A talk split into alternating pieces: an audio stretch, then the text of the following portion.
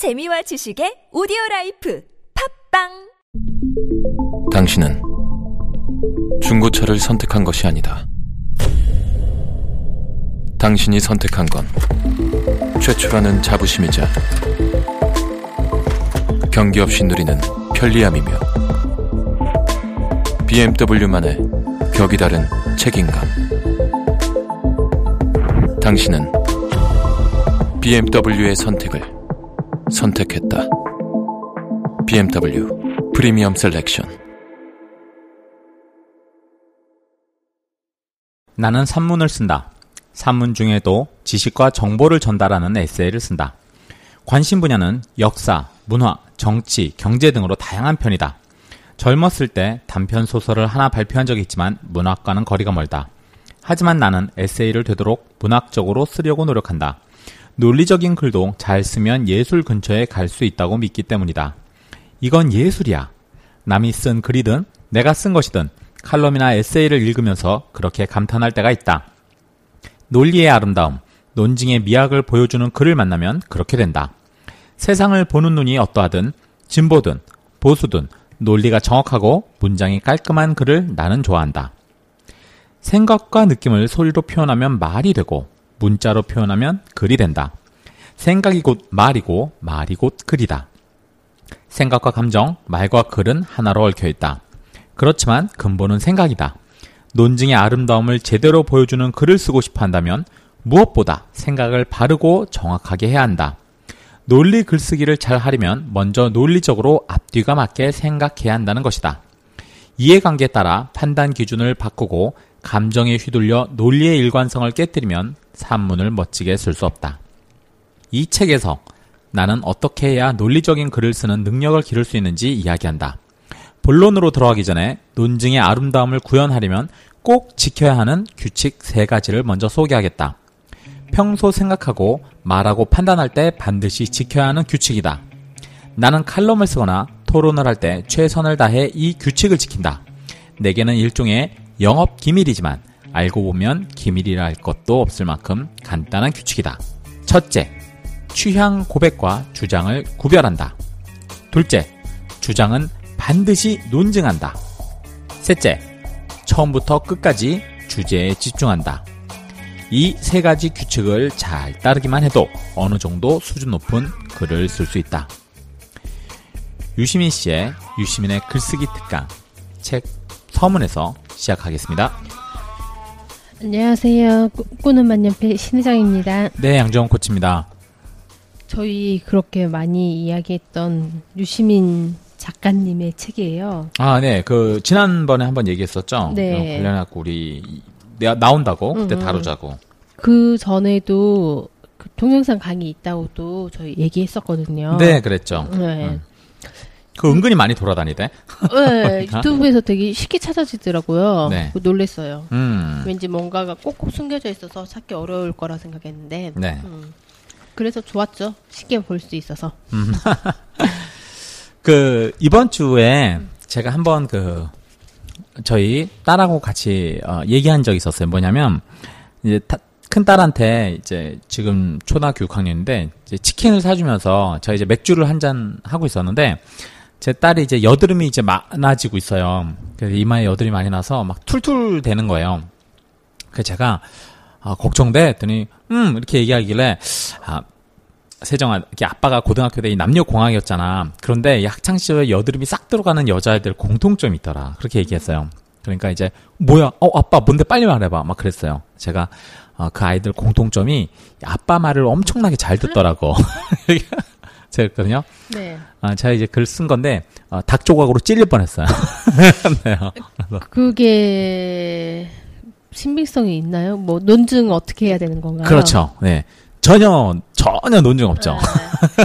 저는 아빠 말 안 들었는데 여드름 없었는데 얼굴에. 그렇죠. 그렇죠. 네. 그러니까 이 학창 시절에 여드름이 나지 않는 것과 어른들의 말을 듣는 것과의 상관관계를 논리적으로 명확히 밝혀야 되는데 어 그냥 어떻게 보면 우리가 말하는 통치 관리 통치 논리하고 사실 되게 비슷해요. 아, 어그 어른들 말 잘 듣는 애들이 뭐 복도 많다, 음. 뭐 좋은 삶을 살다, 뭐 이제 이런 논리거든요. 근데 그것이 왜 그런지에 대한 규명도 하지 않고 무조건 강조하는데 그걸 갖다가 속는다. 그럼 이제 속는 사람이 바본 거지. 네, 다행히 제 딸이 어, 속지 않았고 네. 어, 거꾸로 저를 공격함으로써 어, 그래서 제가 그때 마무리했던 게 아, 일단 이 꼰대 말이라고 음. 무조건 듣는 이 정신적 노예 상태는 벗어나서 다행인 것 같다고 우리 딸이 지금 딸 자랑하시는 거죠? 아 아니죠 이제 우리 논증과 논리에 관련해서 어, 이 정도 우리 초등학교 수준은 벗어나면서 우리가 같이 공부를 어, 해볼 수 있다 뭐 이런 얘기를 네 해볼 수 있, 어, 있습니다. 네, 오늘 어떤 책인가요? 네, 그 서문에 말씀드렸던 대로요. 유시민의 글쓰기 강이라는 책입니다. 저 아마 오늘 녹음 끝나고 그 책 빌려갈 거예요. 아, 그러세요? 네. 네, 네. 제 책을 읽는 방법 중에 하나가 빌려본다거든요. 네. 빨리 갖다 줘야 되니까 꼭 읽게 되더라고요. 아, 그러시군요. 사는 것보다 빌려보는 게 더 빨라요. 빨리 읽더라고요. 네. 아, 이, 제가 보니까 서문을 통해서 유시민 씨께서 글쓰기 책을 두 권으로 쓰려고 한 것 같아요. 그래서 이번, 어, 우리가 지금 꿈한필 미션으로 다룬 책이 논리적 글쓰기의 일반론. 그래서 아까 말씀드리는 수행평가 글쓰기부터 뭐 대입 논술이나 기업 입사 인문학 논술, 뭐 대학생 리포트, 신문 기사 사설, 칼럼, 뭐, 뭐 문화재 안내, 공- 보고자료, 뭐 이 모든 이제 논리적 관련한 글쓰기 내용이고 이제 그 다음으로 쓸 내용들이 이제 논술 시험 안내서 관련된 책이라고. 근데 어쨌든 건 논술 시험 볼 사람 아니면 굳이 필요는 없을 것 같다. 그냥 요런 글들 지금 이 책만 좀 참고해 보면 어, 어떨까? 그러니까 어떤 사람이 자기 책 읽은 덕분에 글쓰기를 저라, 더 잘하게 되면 자기 좀 더 즐거울 것 같다. 이런 얘기를 합니다. 그럼 유시민의 글쓰기 특강에서의 미션은 어떤 게 있을까요? 네, 여기 미션은 보면요. 여기 그 74페이지에 이런 내용이 있습니다. 자, 한번 들어보세요. 어떤 글을 잘 썼다고 할까? 시와 소설 같은 문학 작품은 객관적인 기준을 세우기 어렵다. 그러나 논리 글은 다르다. 논술 시험 답안, 문학 평론, 신문 시사와 칼럼, 연구 논문, 보도 자료 같은 글은 어느 정도 객관적인 기준을 정할 수 있다. 나는 두 가지가 제일 중요하다고 생각한다. 우선 쉽게 읽고 명확하게 이해할 수 있는 글이어야 한다. 그리고 논리적으로 반박하거나 동의할 근거가 있는 글이어야 한다. 이렇게 글을 쓰려면 다음 네 가지에 유념해야 한다. 첫째, 무슨 이야기를 하는지 주제가 분명해야 한다. 둘째, 그 주제를 다루는데 꼭 필요한 사실과 중요한 정보를 담아야 한다. 셋째, 그 사실과 정보 사이에 어떤 관계가 있는지 분명하게 나타내야 한다. 넷째, 주제와 정보와 논리를 적절한 어휘와 문장으로 표현해야 한다. 라는 내용이 있습니다. 자, 지금 제가 이번 주 드릴 미션은요. 바로 방금 말씀드린 이 네 가지 기준에 기준을 갖다가 어, 맞춰서 글쓰기를 한번 해 보시는 겁니다. 자, 제 첫 번째 다시 말씀드릴게요. 무슨 이야기를 하는지 주제가 분명해야 한다. 둘째, 그 주제를 다루는데 꼭 필요한 사실과 중요한 정보를 담아야 한다.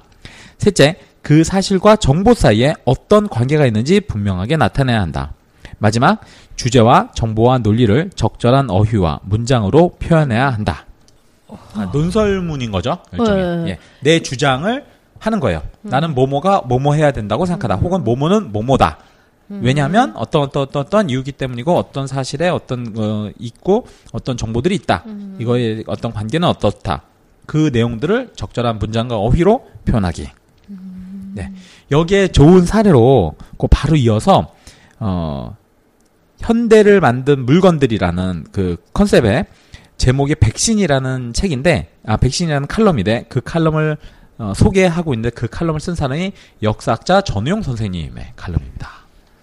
음, 네. 궁금한데 어떤 내용인지? 네, 저희가 그 저희 이 팟캐스트 뒤쪽에 저희가 뭐 이렇게 글쓰기 좋은 팁이나 필사하기 좋은 구절 있잖아요. 그 필사하기 좋은 구절에 이번엔 논리적 글쓰기의 사례로 이 전우영 선생님의 글을 저희가 소개를 시켜드리도록 하겠습니다.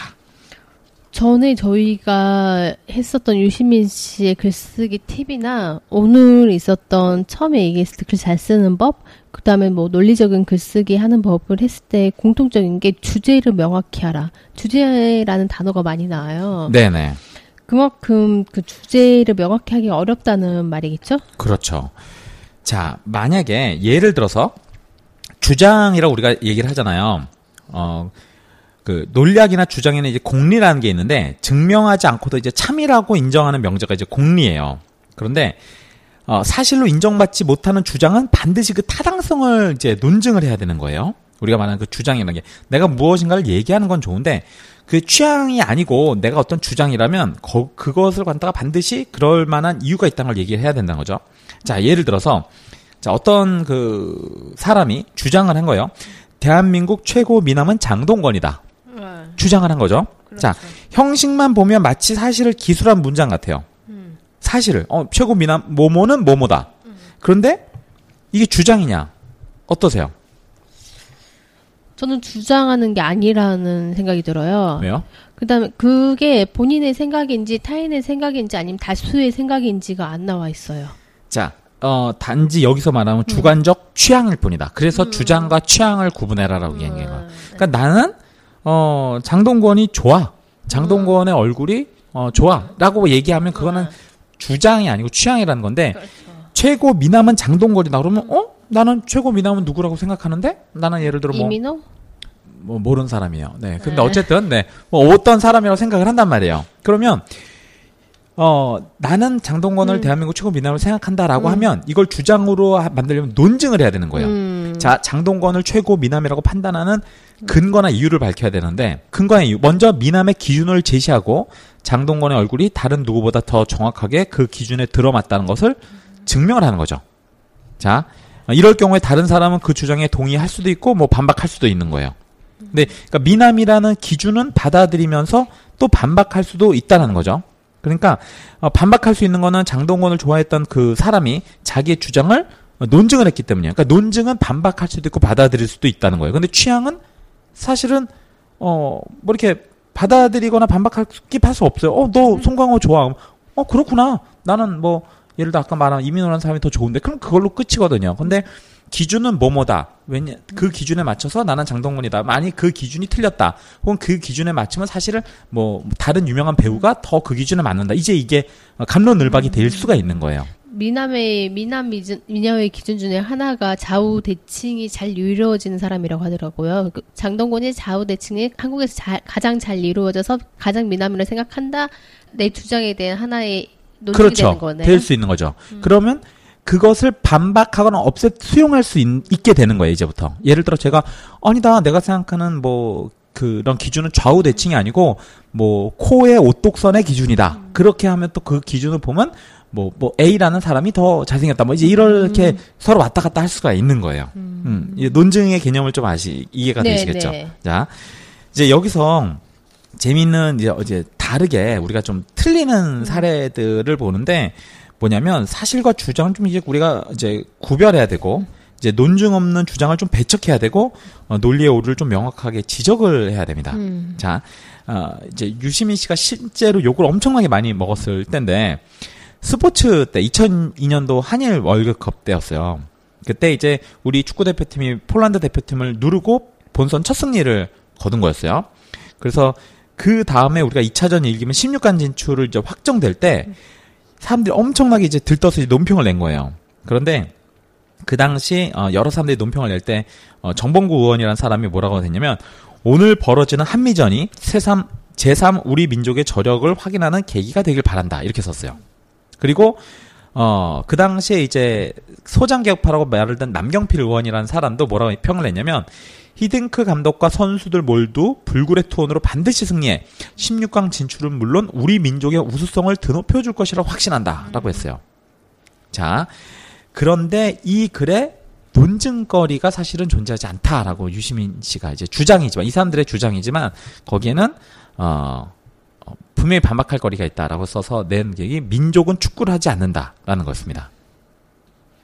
아, 민족이 어, 어떤 의미인 건가요? 자, 여기서 보면 앞쪽 사람들 민족의 우수성을 드높여 줄 것이다. 음. 우리 민족의 저력을 확인해 줄 것이다. 이런 식으로 다 민족이란 말을 했잖아요. 그런데 여기서 보니까 여야 대변인들의 논평은 증명할 필요가 있는 명제를 전제로 하고 있는데 그건 무슨 얘기냐면 월 축구 월드컵 성적은 민족의 저력 혹은 민족의 우수성을 측정하는 지표가 된다는 전제에서 이런 말을 할 수 있는 거예요.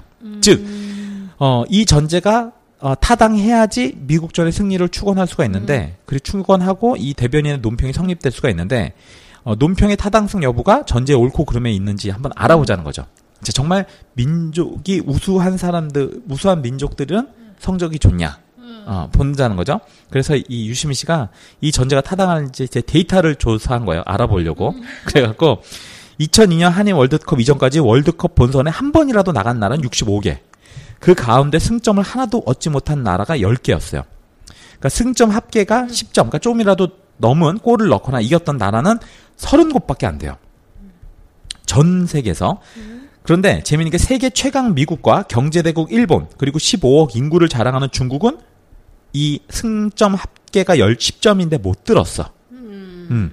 그리고 한국은 그 당시 다섯 번 본선에 나갔지만 4무 10패로 승점을 4점밖에 못 냈어요. 그런데 반면에 브라질은 그때까지 무려 6번 결승에 올라서 4번을 우승한 그리고 이탈리아와 독일은 3번, 아르헨티나, 우루과이 2번, 잉글랜드와 프랑스는 한 번 우승컵을 했어요.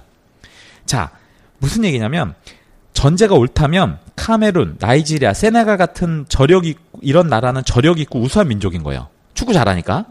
반면에 미국, 일본, 중국, 한국은 저력이 없고 우수하지 못한 민족이 되는 거예요. 지금 논리로 하면.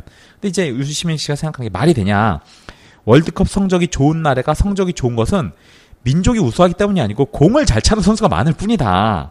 그래서 축구 월드컵 성적과 민족의 우수성에는 뚜렷한 인과관계나 상관관계가 없다라는 걸 밝힌 거예요.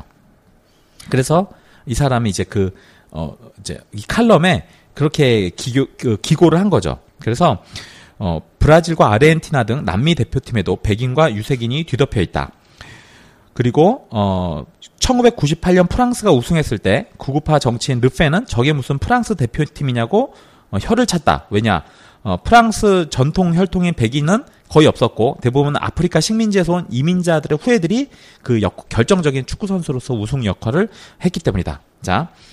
반대로 어, 이민 또 이민자의 나라 미국 대표팀은 또 가장 확실한 인종 영연합군이다. 그래서 만약에 어, 민족의 우수성을 들먹이는 분들에게 묻는다면 이번 대회에서 만약에 미국이 우승한다면 그 영광을 어떤 민족에게 돌리겠는가? 라고 얘기를 한 거예요. 네. 자, 그렇게 해서 어 유시민 씨가 얘기하고자 한 바는 사실 이건 거죠. 축구는 그냥 즐겁게 노는 운동이다. 그냥 즐겨라. 스포츠를 이용해서 국가주의나 민족주의 이데올로기를 붙이는 것은 불합리하다. 그래서 이 칼럼을 썼는데 어 평생 먹을 욕을 아마 전자우투 편함에서 다 먹었었다고. 진짜 논리적으로 글을 쓰기 위해서는 자료 조사가 뒷받침이 돼야 되겠어요.